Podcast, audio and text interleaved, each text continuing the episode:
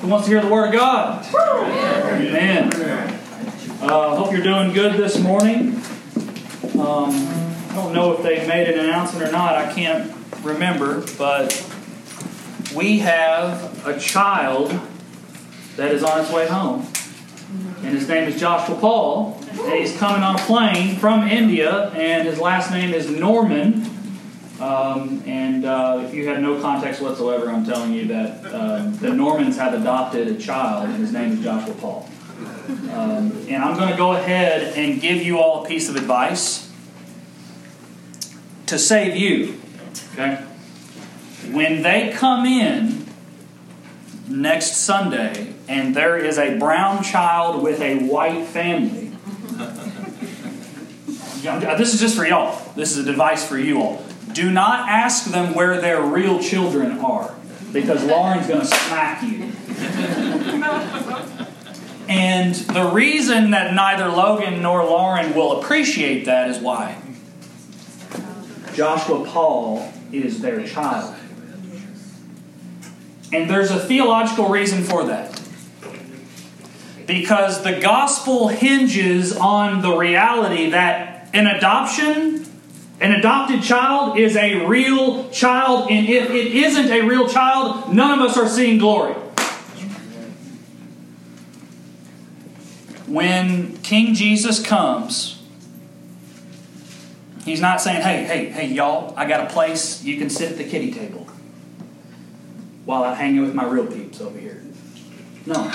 The king comes and he says, I have abundant riches, and everything that is mine is yours. We just had a family go over to India to grab a kid they don't even know to come home, and Logan's going to say, Hey, everything is mine my house, my bed, my food, it's yours now. That's the gospel. Isn't that awesome? Don't ask where the real kids are. There are three kids.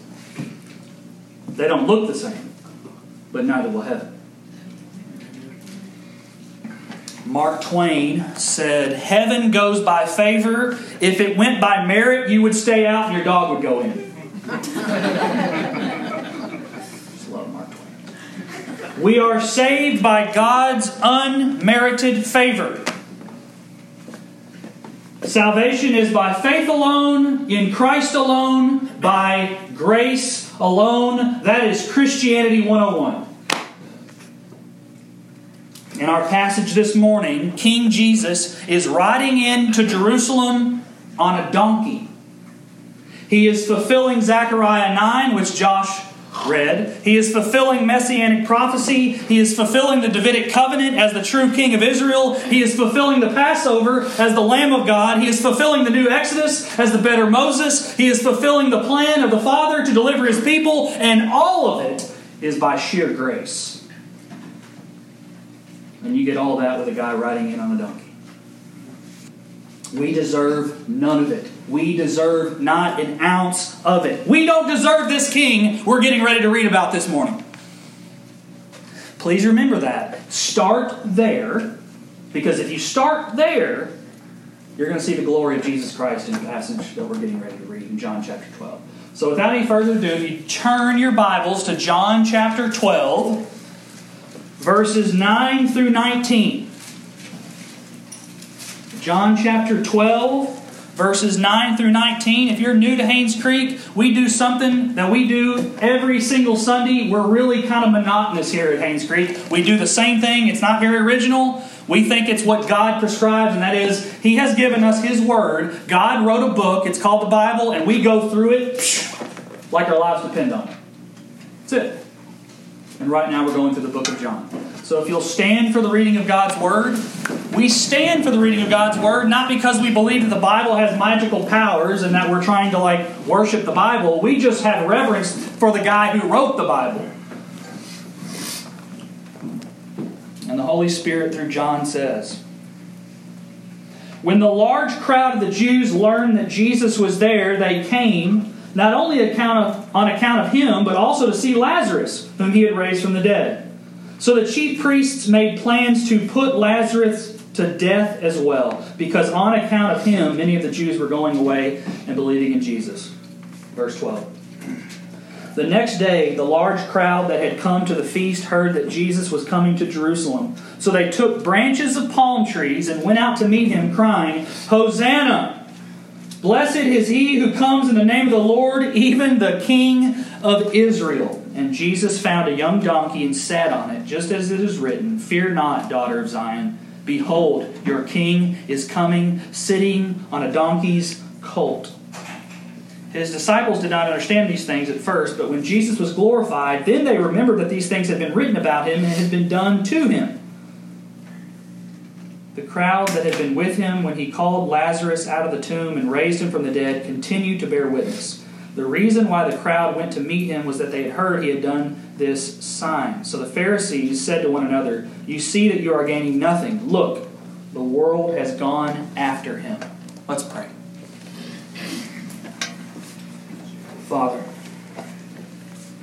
we want to know this king. We want to sit at the feet of this king because this king now sits at your right hand, interceding on the behalf of those who have cried out to him in faith to be saved. Father, let the humility and the righteousness and the love and the peace of this King shame the world. And let it humble us. And all these things we ask in your precious Son's name. Amen. So there's tension building here in chapters 11 and 12. You've got Jesus' popularity skyrocketing because he raised who from the grave? Lazarus. Word has gotten out, people are following him. Jesus has done some remarkable things, but taking a dead person and making them alive has clearly done something because people want more of Jesus. But as you see his popularity going up, you also see something else going up. The Pharisees hate him even more. The chief priests can't stand him, and they hate him so much they not only want to kill Jesus, they want to kill who else? Lazarus. They actually want to kill the guy who was raised from the dead. I mean, think about the level of wickedness there. As Jesus' glory is being shown, the evil in their hearts is festering. I was thinking to myself this week as I read this I mean, what kind of evil does it take to watch a guy being raised from the dead and want to send him back to the dead? And then I remembered Abraham's words to the rich man in hell in Luke 16. Do you remember what Abraham tells the rich man? You can put that up. I don't know if we've got it or not. Here it is. No, I'll just read it. Abraham, basically, I'll give you some context. The rich man sees Abraham across the chasm in hell, realizes that he's not going to go anywhere forever, and then asks Abraham to go and tell his brothers, and this is what Abraham says If they do not hear the Moses and prophets, neither will they be convinced if what? Someone should rise from the dead. If the Word of God finds no place in someone's heart, it doesn't matter what they see with their eyes. The Word does the work. The Word changes lives. The Word has the power. The chief priests are plotting to kill Lazarus because they do not believe in Jesus. I have an unbelieving friend of mine. We were really good friends in college. And then he turned away from the faith, and he is, he's an atheist now. Uh, we were in Bible study together in college he just breathes fire against Jesus now. And he told me once, we have, we're still friends. I hesitate to even call it that, but we are. We keep in contact. But one day we started talking about religion. He's a doctor now in Denver. And he looked at me and he said, Avi, if you can prove to me that Jesus Christ, or sorry, what did he call him Jesus Christ? He said, if you can prove to me that Jesus of Nazareth rose from the dead, I will become a Christian. That is not true. And it's not true because of Luke 16 and the passage we're looking at. These people watched a resurrection and said, no. That's the, that is the hardness of heart that comes with unbelief. John chapter 8, Jesus says, You seek to kill me. Why? Because my word finds no place in you. If they reject the word of God in their hearts, a resurrection will do nothing for their unbelief.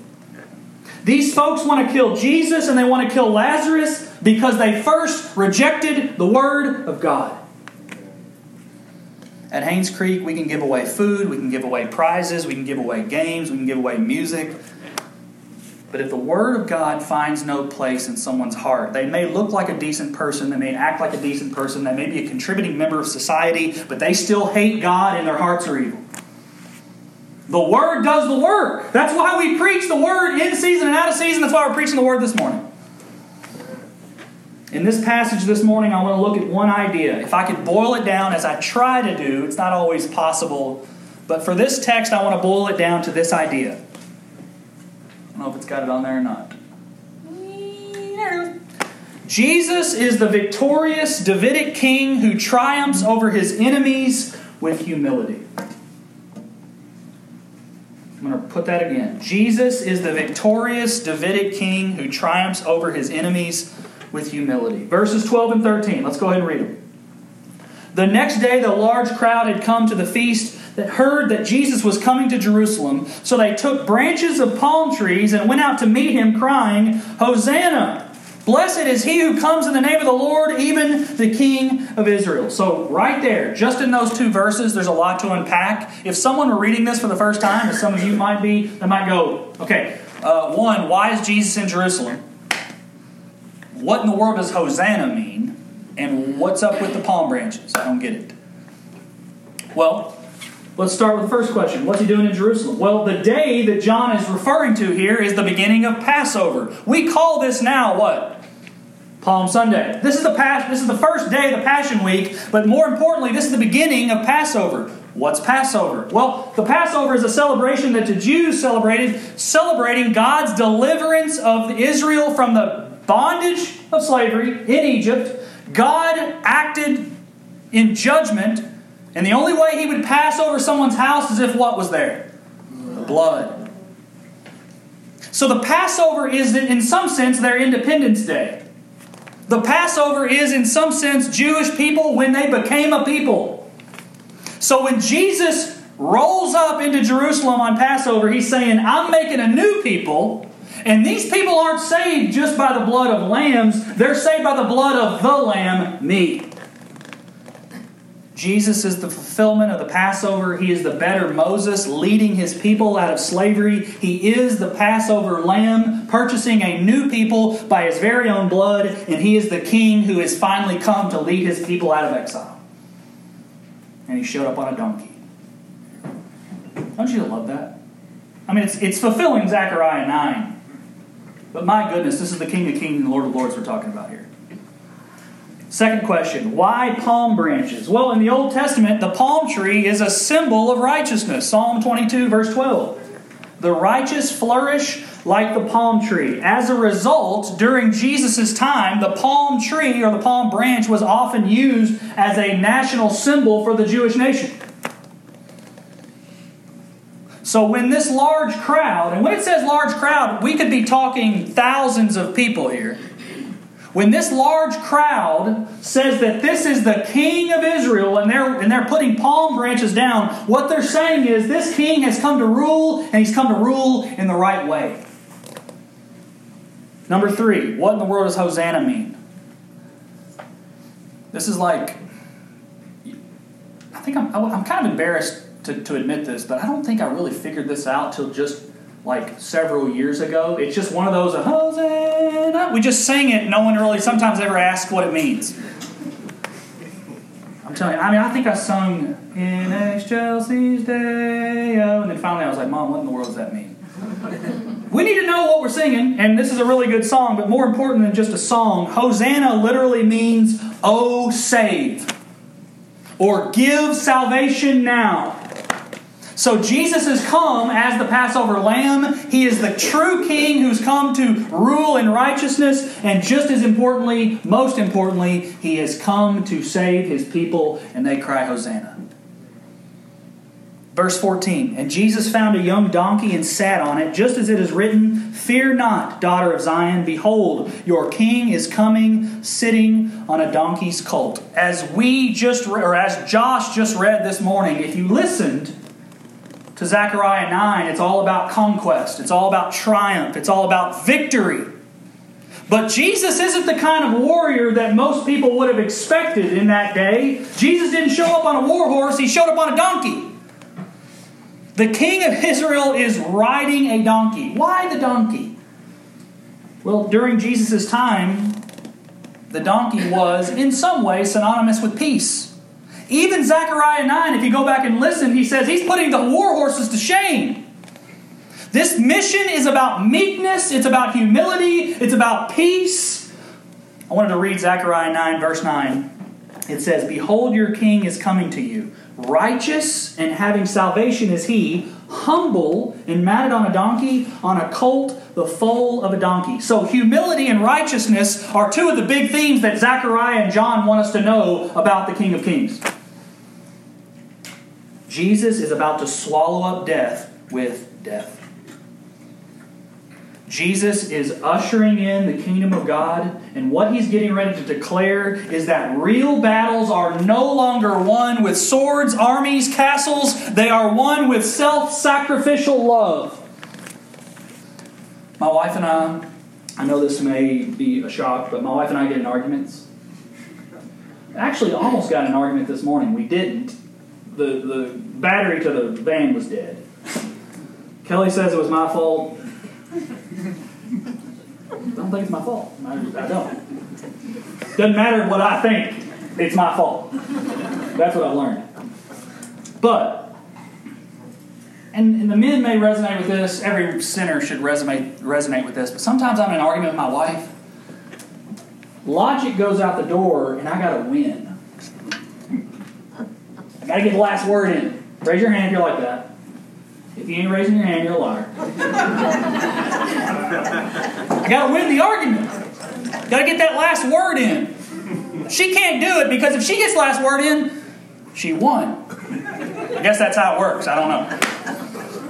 I've been walking away. Sometimes she'll say something I'm like, ah, man, that was good. And those other times you're like, oh, I, I should have said that. But there are times where I do get the last word in, the smoke clears, it don't feel like a victory. I got the last word in, and I feel like I'm a worse person than when I opened my mouth. Why is that? Why did I win the argument, don't feel like I won in my marriage? Well, the reason is our flesh wants us to believe that victory is about domination, it's about superiority, and it's about power. And Jesus comes in riding a donkey and he says, That ain't how you win souls. The only kind of victory that lasts in this life is the kind that lays down its life for others in love. I don't lead my wife by winning arguments.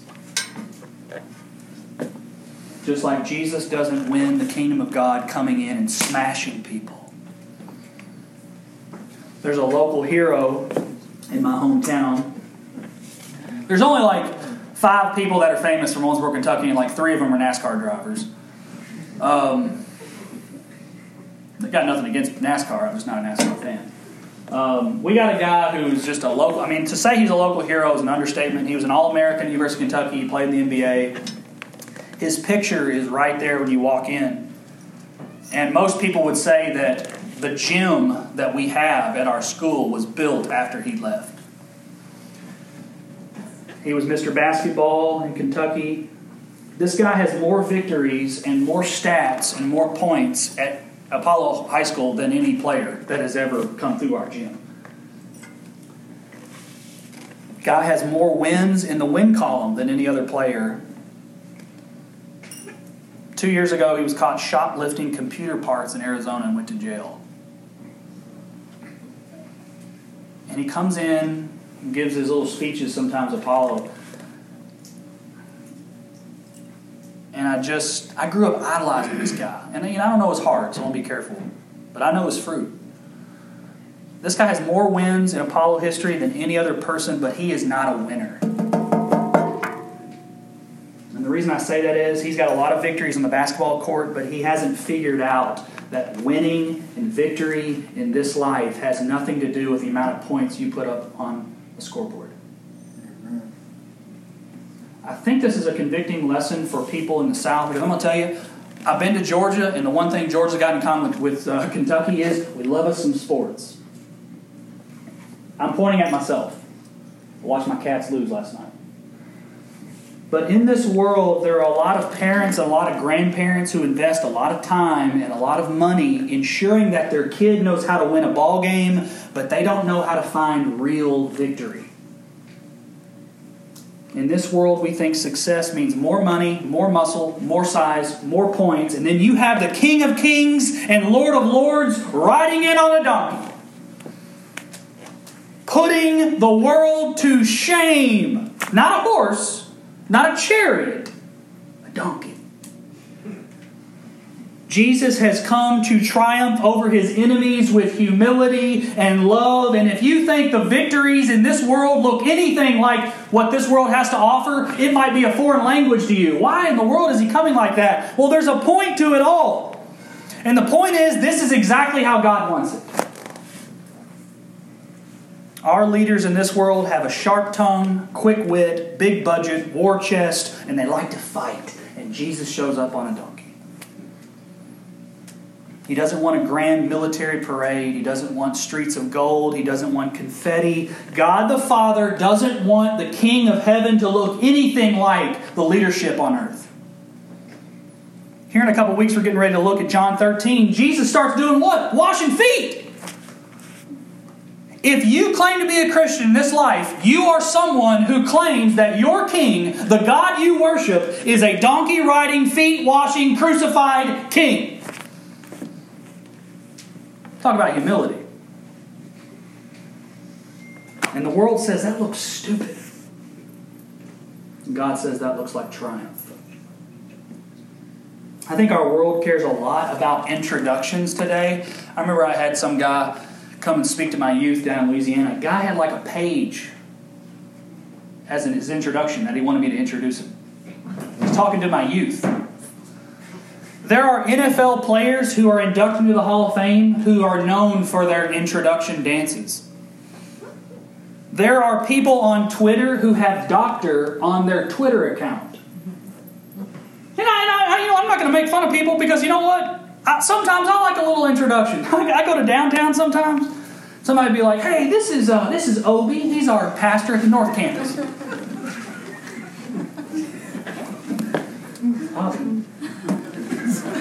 It's called Haynes Creek. you know, it, was called North Campus before you got here, honey. Um, and I'm like, all right, whatever. I like a little recognition every once in a while. Come on now, get our name right.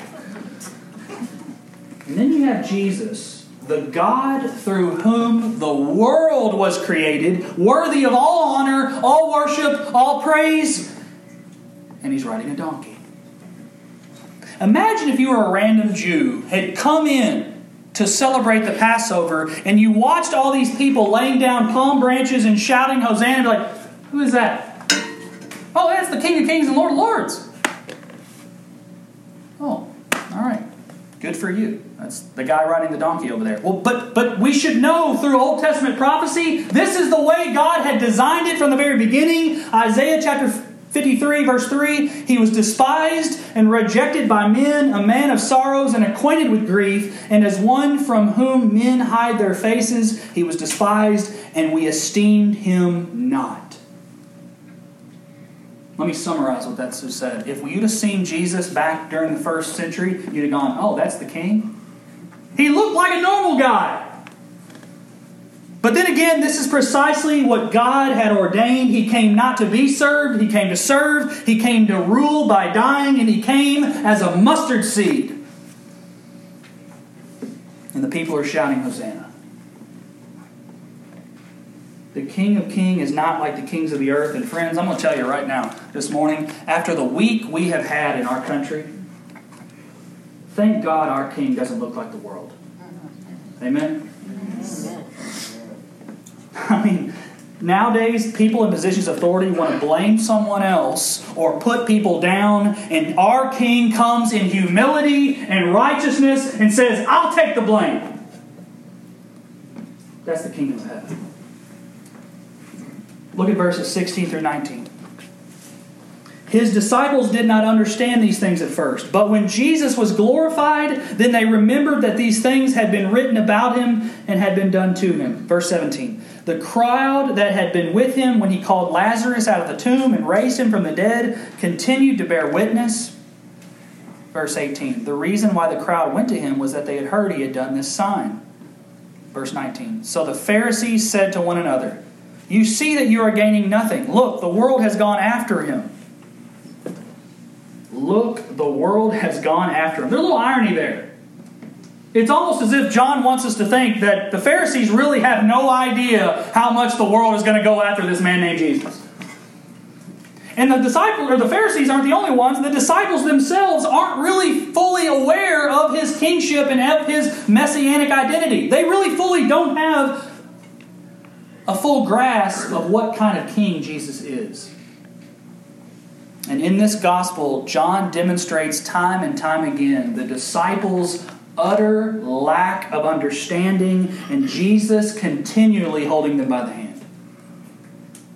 in John 4. The disciples don't know how he's why he's talking to the Samaritan woman. In John chapter 6, they don't know how they're going to feed 5,000. Later in John chapter 6, they're terrified of Jesus walking on the water. Later in John 6, Jesus told them to eat his flesh and drink his blood, and so many people left. In John chapter 9, they think the man born blind was blind because he sinned. In John chapter 11, they don't want to go Judea because they don't want to get killed. And now here we are in John 12, people are saying Hosanna, and they're like, what's that mean? They've been walking with this guy for years and they are still having their eyes opened to the glory of Jesus Christ. Friends, we could sit here this morning and make fun of the disciples. Here it is. That's discipleship. That is what walking with Jesus looks like. Let's not make fun of these disciples because these disciples are me and you. If someone wants to come in and walk with Jesus, if someone wants a personal relationship with Jesus today, if they want to be Jesus' disciples, there ought to be a big sign that says, You're going to look foolish, you're never going to be an expert, you're always going to be learning, you will be asked to die to your sin, to carry your cross, you will continually struggle to have a high view of God and to have a low view of yourself, but if you make it to the end and you follow Him to the cross, you will see His glory. These disciples don't understand a lot, but they're not ashamed to follow a guy on a donkey. When I was in middle school, man, I used to, I was a substitute teacher for a year. And I, I just hated substitute teaching at a middle school because it's such an awkward age. I felt sorry for middle schoolers. It's hard. If we got any middle school teachers in here, I tell you, they don't pay you enough. High school is hard, but middle schoolers, they don't even know who they are. They're just figuring it out. And I remember, I think a lot of the reason I didn't ever want to substitute teach middle schoolers because I remembered myself when I was 13. I was the most self-conscious 13-year-old you'd ever you'd ever met. I had pimples on my face. I cared about what girls thought of me more than I actually had any self-esteem. It was all about reputation and popularity.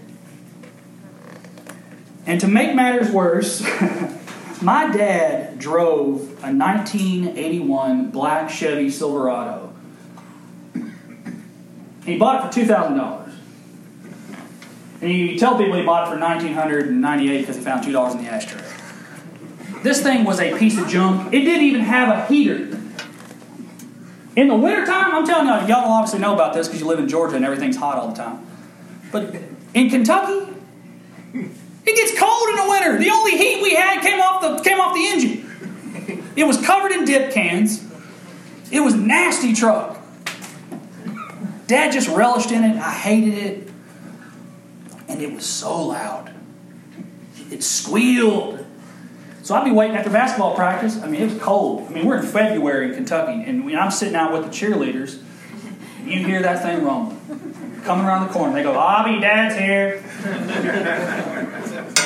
That thing was it broke down on the highway twice when I was in it. Dad, Dad moved up in the world. He, he when it finally broke and he couldn't fix it, he, he bought a Datsun, a Nissan Datsun. But I remember he coming around, and, and I was just such a self-conscious 13-year-old, and he'd come around with that grin after football practice. But you know, as loud as it was, as dirty as it was, I was never embarrassed. I was never once embarrassed to have my dad come pick me up. Those cheerleaders that I liked, they got picked up in Beamers, they got picked up in Mercedes. My dad's come pick me up in 1981 Chevy Silverado. Literally, it was, it was red carpet on the inside. But I was never embarrassed. And the reason I wasn't embarrassed is because that was my dad. I love my dad. My dad worked hard for that truck. And more importantly, that truck was my ride home. And that's what it's like following King Jesus. He's a carpenter from Nazareth. He rides a donkey. He died a miserable death up on a cross as a criminal, and the world's looking at going, That's your king. Sure, whatever floats your boat. But to be a Christian in this life is to be someone who can look on a bloody, pierced, crucified Jesus and go, That's my ride home. That's my king. That's my Savior. He doesn't look like your leaders. But boy, he's got more engine power than any of them. And he's taking me home. Friends, in a matter of a week, just a week, the voices that cried, Hosanna, Hosanna, were then crying, Crucify him! That's our King. The very first time Jesus came, he came on a donkey to save, but the next time he comes, he will be on a horse and he will be judging. And people won't be laughing then. Friends, when Jesus comes to judge the living and the dead, our only defense will be the guy riding on the donkey. The righteous, humble, loving Savior who came to die. His yoke is easy, His burden is light, His heart is kind, His love is deep, and that is our King. He says, Come. This morning I have a question Can you worship a guy riding a donkey? Because if you can, and you can carry that cross on your back, if you believe in His good news, if you can cry, Hosanna, in this world, He promises everlasting life. Come and worship a man who rides a donkey, and we promise, He promises us He has a kingdom that we cannot fathom.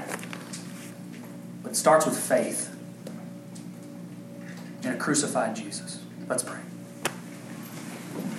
Father, Oh, we love glory. We love self adulation. We love a little reputation. We love recognition. And Father, you have shamed the world in a humble Jesus. Father, if there is anyone in this room who is still clinging to an earthly idea of power and authority, Father, show them what real victory looks like. And let them cry, Hosanna. And all these things we ask in your precious Son's name. Amen.